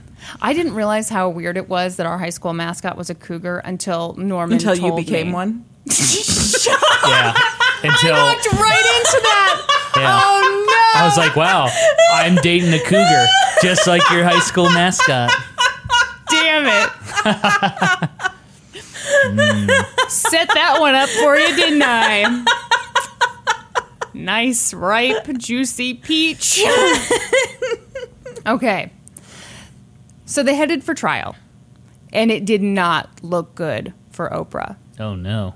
Judge Mary Lou Robinson ruled that the trial would take place in Amarillo, Texas. Mm, That is bad. That's real bad. Yep. Is it a jury real trial? bad. Oh, and a jury trial too. Yikes. Yep. Oprah's attorneys were like, shit. One third of the nation's cattle are within a 150 mile radius of Amarillo, Texas. Holy shit. Yes. They were like, So they were in cattle Oh, country. yes, they were like, there is no way in hell we are getting. the Supreme Court. So they were like, there's no way in hell we're getting an impartial jury No. in this place. We're screwed. We're going to wind up with a jury of cattlemen or We're descendants gonna have of cattle. cows. Yeah, I on was gonna say there might be cows on the jury. Hey, but they'd find in favor of Oprah. They're Oh. like, yeah, don't eat another the burger. us. That's right. There was nothing they could do, though, so they all went to Texas. And here's, I think this is funny. So Oprah was contractually obligated to do 200 shows a year. So when she got sued, she couldn't just stop making the Oprah show. Oh, yeah. So she took the whole operation to Texas. She changed the name of her show to Oprah Winfrey in Texas. Oh my gosh. Do you remember this? No. Mm. No. See, I didn't remember I this don't either. remember that at Gotta all. do what you gotta do. She was like, okay, we'll just do the show here for as long as this thing lasts. Yeah. We don't have any other options. Also, because of a gag order, she couldn't say why she was in Mm-hmm. Texas. She's just like, I love Texas. Also, like all of a sudden, her show changes to in Texas, and she Yeah. can't legally say why, but everybody knew. So in her episodes, she'd be like, I'm down here in Amarillo. Y'all know why. And she'd like look at the audience and everyone would giggle. And, you know, so like Yeah. she'd do that, but she could never say why. she pick up a Texas accent while she was there? She did do like fake, like she, like you know how she does Yeah, her yeah, yeah. Oprah thing, where every now Yeah. and she'll drop into a different voice. So, but it was a really hard time for her. She couldn't believe she was being sued over this. She said it was one of the hardest things she's ever gone through. And a lot of the people in Amarillo were total dicks to her. Yeah. There were, this pisses me off. There were tons of bumper stickers all around town that read, The only mad cow in Amarillo is Oprah. Holy shit. Yeah. That's mean. Uh, Yeah. Fuck that. Yeah. Before she showed up, the president of the Chamber of Commerce sent a memo to his staff saying, none of you are to attend a taping of that show. Wow. He also said that basically, you're under no circumstances are you to give Oprah or any member of her crew any red carpet rollouts, keys to the city, flowers, you know. We are not being nice. So everybody's like, great, we'll all be assholes to Oprah. Good plan. Excellent. There was just one problem. She's so nice. Can't be an asshole to her. Ladies love Yes. Oprah. Oh yeah. And it, like as soon as Oprah got in town, the mayor's wife, you know, like she was expected to not be nice, but the mayor's wife was like, "I'm not snubbing Oprah Winfrey." Yeah. So Nancy wrote Oprah a letter inviting her to book club. She included her phone number. And sure enough, almost immediately, Oprah picks up the phone, calls this woman, and they chat. Apparently, Oprah asked her where to get her hair done in Amarillo. Like, just had a lovely time Ooh, talking. yeah. Good idea, Oprah. I want to know whether she went to the book club. The article didn't say. I like to think that they were doing like an Oprah's book club selection Yes. already. Oh yeah. So Paul Engler, the head plaintiff, was getting pissed. Nancy was getting a was setting a very bad example for the ladies of Amarillo. Oprah was a bad apple and you don't invite the bad apple to book club. But Nancy didn't give a shit. She said, "We are proud of the town our cattlemen built, but there was no sense in being rude." Yeah. Exactly. Yeah, absolutely. Makes sense. Let, Yes. the, let the jury decide Yes. on the matter and just be nice. have you got have you talked to us about the jury yet? Do we know how many Not yet. men, how many mm. Okay. I'll keep my pants on. I'm taking I don't mine see off. why, It's yeah. freaking hot. in here. And Nancy wasn't the only one who said, I'm not snubbing Oprah.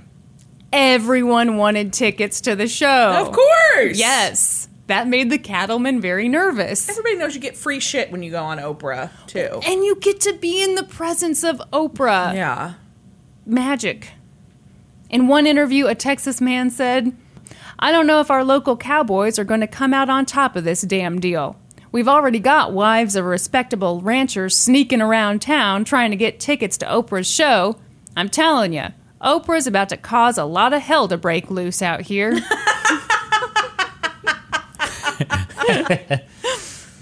so Oprah's doing her show, and every episode is like this giant salute to Texas. Yeah.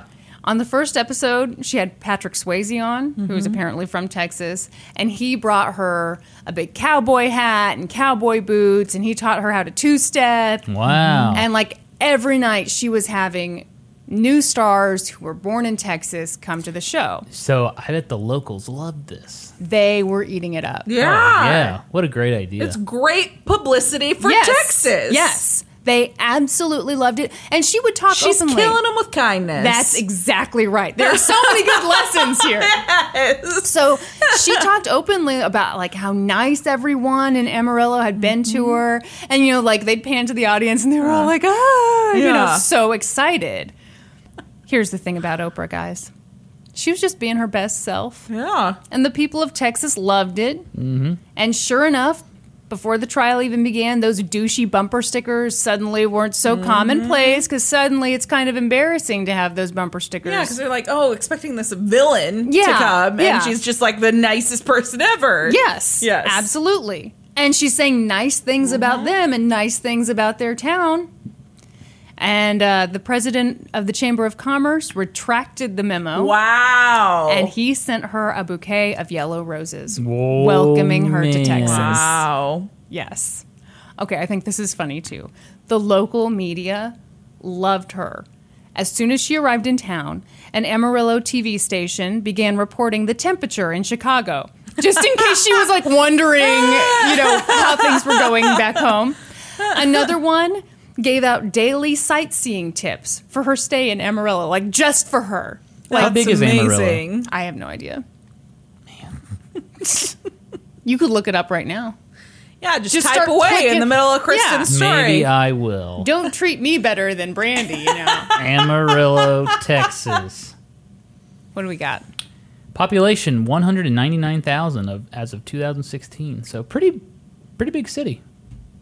Not, not that really. big. No. That's I mean- smaller, that's smaller than Shawnee. Yeah. You Norman comes from Elizabeth City, North Carolina, so to him that's big. Yeah, I mean I, that's a medium medium city. Small No, city. It's not. It's a pretty small city. Fine. Whatever. Continue. Okay, so I need to say something very obvious. People fucking love Oprah. Duh. But you know the one person on earth who did not know that people fucking love Oprah? Pete Angler the Wrangler. Paul, All Angler. Angler. Sorry. His name should be Pete. It's a more better cowboy name. He was not happy. Pistol Pete. That is a better cowboy Yeah. name. Yeah, it is. Yeah. An Amarillo attorney summed it up this way. He said, I have no doubt that Engler thought he was walking into a hometown court and putting a foreigner on trial. To these cattlemen, Oprah, a successful black woman from Chicago, seems like a foreigner. But the real comeuppance is that Engler is a lot more foreign to people here than Oprah.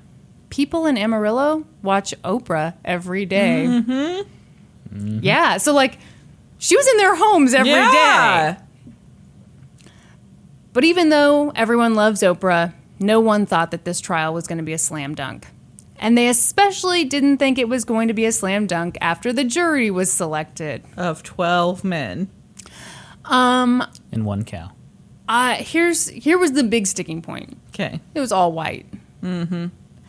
And the article I read mentioned one woman Mm-hmm. on the jury. So I don't know for sure that we there was only one woman, but Yeah. I do know that one juror was a descendant of one of the area's oldest ranching families. Okay. And another had been involved in cattle feeding. All right. So, yikes. Yeah. It's not a great setup. Oprah s- described looking over at the jury and being like, these are not my peers. Well, yeah. like, oh, this really sucks. But a jury consultant on her legal team was like, hey, be you, be authentic, keep going. So the trial starts. And it's boring. Super fucking boring.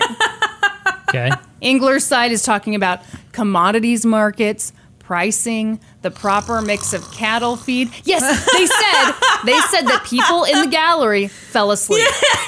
And by the way, Maya Angelou was there, so who knows if Supporting she fell asleep. Oprah. Yeah. Yeah. So people were bored to death. Yeah. But they did a decent job of tearing down that Oprah episode. They brought in the beef industry spokesman who'd been part of that episode, and he said that Oprah told him after the show, We weren't fair to you. Apparently, apparently, with the editing of the episode, um, he'd been, you know, his stuff just wasn't as exciting, so he got cut down. Yeah. They brought in the government expert who'd been on the show. and on the stand, the man broke down in tears. What? Okay, listen to this. The man broke down into, in tears as he talked about what it was like to defend beef on that show. he said the Oprah audience was like a lynch mob. Beef and I have just been friends for so long. And I had It's so close to beef. to get in there in front of all those people that hate beef, and I had to say all these great things about it. and then, and, th- and then, and then she she said beef was bad. I'm just like, okay, w- Oprah audience. we can all picture the Oprah audience, right? Yeah. Like a lot of pastels. Yeah. They are a lynch mob. I'm, Kristen, what you don't see on TV is all the, pitchforks? torches and pitchforks. yeah. yeah. And the nooses in their in their purses. They hide those away very cleverly. Yeah. Finally, three weeks into the trial, Oprah took the stand. Oh, here's what we've been waiting for. Oh god, I love this. Engler's attorney had a transcript of the episode, and he went through every fucking line of the show with her, picking it apart. He said she was negligent for not double checking Howard Lyman's claims, and he just hammered away at that point.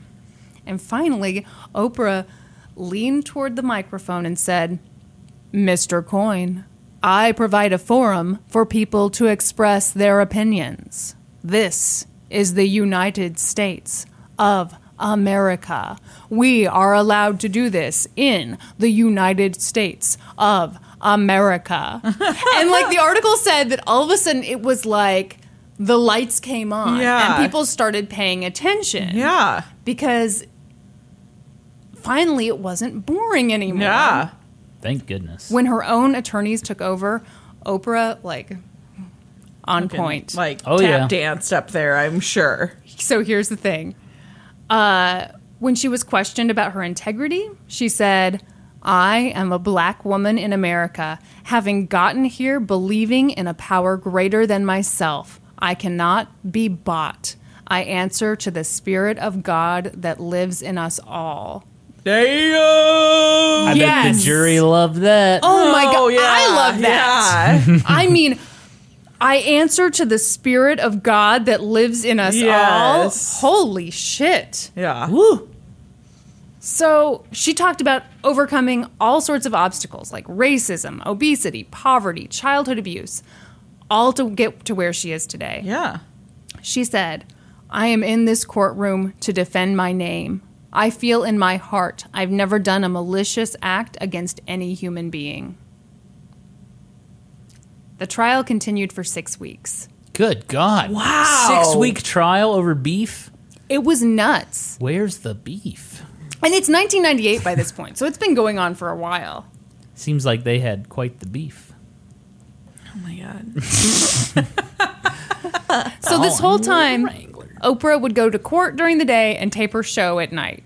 And people were really starting to pull for Oprah. And weirdly, Rick Perry, who'd been all for this lawsuit, saw how things shifted Yeah. and he was suddenly really quiet about it. Uh huh. Mm-hmm. So people suspected that he was being quiet because he was running for lieutenant governor. Uh huh. Yeah. Meh. So finally, on February 26, 1998, the jury voted unanimously in favor of Oprah. Good. Woo! Woohoo! After, by the way, like she had a ton of supporters outside the courthouse. People, and I think this sounds weird. They had kazoos, and apparently her favorite song is the Andy Griffith theme song. So they did woo, woo, woo you know, yeah. They did that for her. I think that is sounds weird.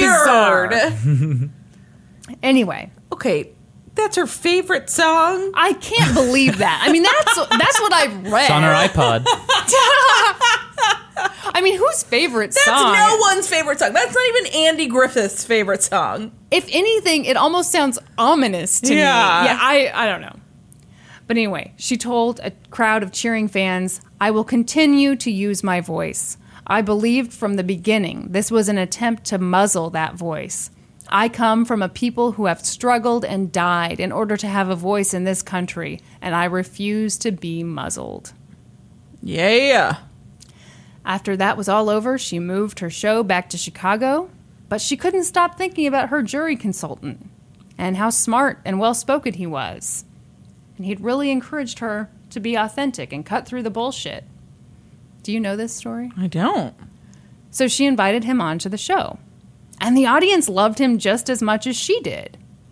They loved him so much that Oprah brought him back every Tuesday for years. And then in 2002, she gave Dr. Phil his own show. Holy shit! Yes! I didn't know Dr. I Phil was didn't- uh, in in law. I didn't either. There you go.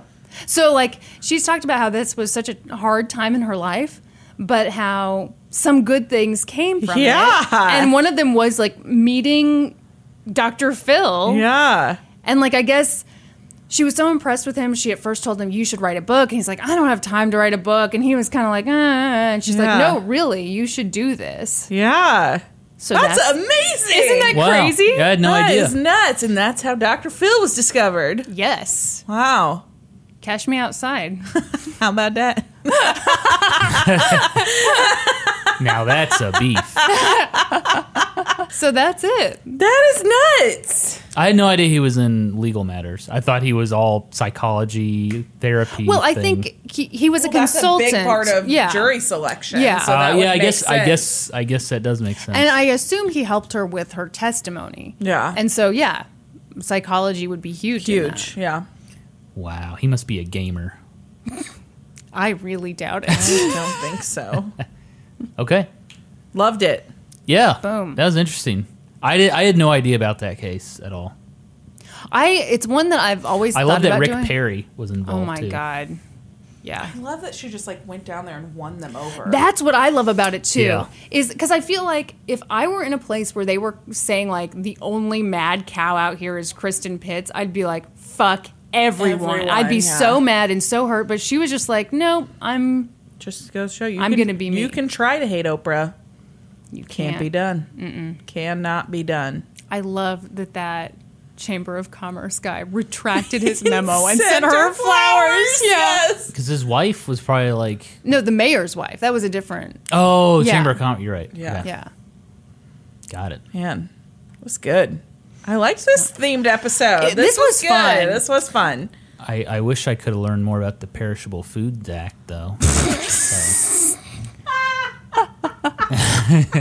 Okay, I can tell you something. I can tell you What's that? something about it. Um, I read kind of a more updated article, and it said that the year after this went to trial, Texas lawmakers talked very seriously about just taking the law off the books because the trial had been just kind of a waste, waste, and yeah. embarrassing and just stupid. But it was never taken off the books. But it is believed to have not been used since. Hmm. So it's been on the books since 1995, and it, to my knowledge, was used one time Yeah. unsuccessfully. so they complained it was like a waste of taxpayer money. Well, I don't know if it's taxpayer money when it was Paul no, if it Engler. was brought by a but private. But Well, I, I mean, think like, the- if- I think if- the if- idea was that it was kind of a stupid law. If the court had to deal with that, oh yeah, I guess you're right. um, actually read an article about my hot dog case where this guy wrote an editorial where he was pissed that the Missouri Supreme Court was even like Supreme Court. the Supreme Court was even like talking about this case. what do you mean? He was annoyed that But did He's it like- go to the Supreme Court? you know what, Kristen? Oh no! What? Oh no. I believe in a higher power. I will not let you. The power of God Sway that me. resides. Are you a in all strong of black us. woman? Norm? I am a strong, black, woman. yep. Hang on, let me look up. And the yes, I go to baseball games and I eat Apple Jacks. and I don't need you to tell me what to do with my life. Wow. Wow. Okay. Well, I'm going to say something right back to you. I cannot be bought. I answer to the spirit of God that lives in us all. That's what I wanted to Boom. say. Yeah. Boom. Boom. I didn't get the line Mic right. drop. Drop your mic, Kristen. It's too, expensive. It's too expensive. I don't have Oprah money. I have a quote from Oprah, but I don't have Oprah money. We can't be ruining this Well, mic. Mm-hmm. wait, bef- now before we go, do we need to try Cracklin' Oat Bran on air? I am not eating crackling oat bran Just on eat- air. yes, you are. Just Damn it, eat- Brandy. Eat a, a piece of Cracklin' Give Oat me the Bran. crackling oat bran. First, we have to explain. Okay. Okay, you explain why we're eating Cracklin' Oat Bran. I'll grab the Because Cracklin' it's my Oat- favorite cereal. we were talking about uh, so at lunch the other day we were talking about our favorite cereals and i told you guys that zach's favorite cereal is raisin bran and norm you're like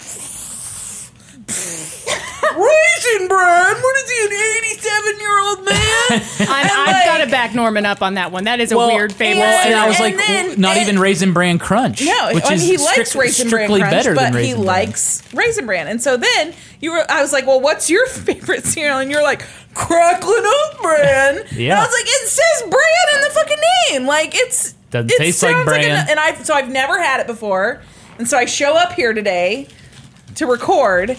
And out comes the box of Cracklin' Oat Bran that I, we're apparently now going to eat on Here's the you to- thing. I want you to knew, crunch into the on the mic. food episode. I knew she wouldn't buy it. She was like, "Oh, maybe I'll try it." I was like, "She's not going to buy it."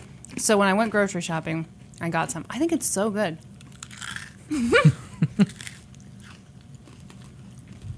Imagine that with ice cold skim milk. Hip. She's got a really neutral look on her face. No, it's actually pretty good. It's actually not that different. Texture wise, it is, but taste wise, it's not that different from Cinnamon Life, which is my favorite cereal. It does have a hint of but cinnamon. you know Yeah. what? It doesn't fall apart into mush. Exactly. it stays crackling. We should also say we're not sponsored by Cracklin Oat Brand. We wish we were. We are not. Yet. Okay, well, Thank you for joining us, Norman. You're welcome. This was fun. if you enjoyed this episode, Head on over to um, iTunes, give us a rating, give us a review. Find us on social media. We're on Facebook, Twitter, Instagram. Um, head on over to Norm's YouTube channel, Gaming Historian, which I'm guessing you probably already know about. I'm, I'm going to give your audience homework. Go on Twitter and tweet at LGTC. It's uh, at at Let's Go to Court. Yeah. With the number two. two, the number yeah. Please tweet at them your favorite ballpark snack. Ooh, excellent. Please do. That's your homework. It's gonna be a lot of Apple Jacks. Yeah. And then join us next week. when we'll be experts on two whole new topics. Podcast adjourned. Bye bye. And now for a note about our process. I read a bunch of stuff, then regurgitate it all back up in my very limited vocabulary. And I copy and paste from the best sources on the web and sometimes Wikipedia. So we owe a huge thank you to the real experts. For this episode, I got my info from articles in Texas Monthly and the Texas Tribune. And I got my info from cracked.com and thesmokinggun.com. I got my information from the Kansas City Star and from the awesome paper written by Benjamin Trackman, Going to Bat for the Baseball Rule. For a full list of our sources, visit lgtcpodcast.com. Any errors are, of course, ours, but please don't take our word for it. Go read their stuff.